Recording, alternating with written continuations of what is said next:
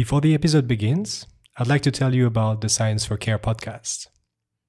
Science for Care is an audio series produced by Health Tech for Care, an endowment fund committed to support and promote access to care for all patients. Each episode takes a concise look at some of the major advances in medicine mRNA vaccines, antibiotics, gene therapy, the metaverse, and many more. The production is meticulous, the narration captivating, and the guests are true leaders in their respective fields. If you listen to Impulse, then you'll be for sure interested, so don't wait any longer and go listen to the first two seasons of Science for Care.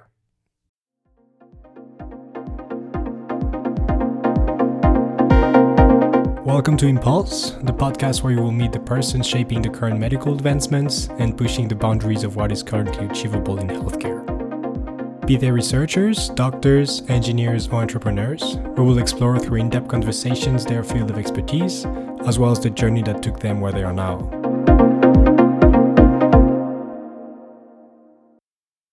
While in reality, a drug that works in those first easy tests is very often just a completely different uh, drug than the one that would work in in in, in humans. So mm-hmm.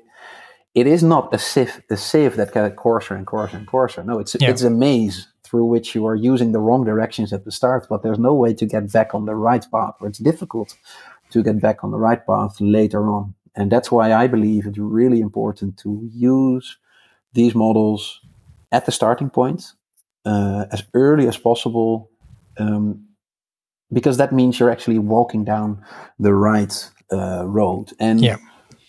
and yes, that means that drugs should be developed faster, which means that we get drugs to our patients faster.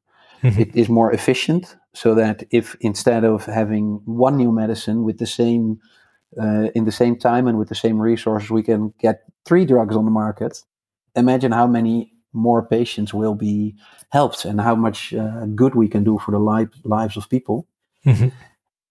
And also, indeed, well, I, I, I feel it's it's a huge waste, and it's really bad. Uh, uh, bad if we that ninety five percent of these drugs that he hit humans, all of them have already also been tested on scores and scores of laboratory animals who who all died for nothing. So let's try and make the right decisions early on. So mm-hmm. we say, so we save on resources, we save on laboratory animals, we save on uh, patients in the clinic, and we get drugs to patients in need faster. I think that's in the end the goal, and they are all they are all overlapping.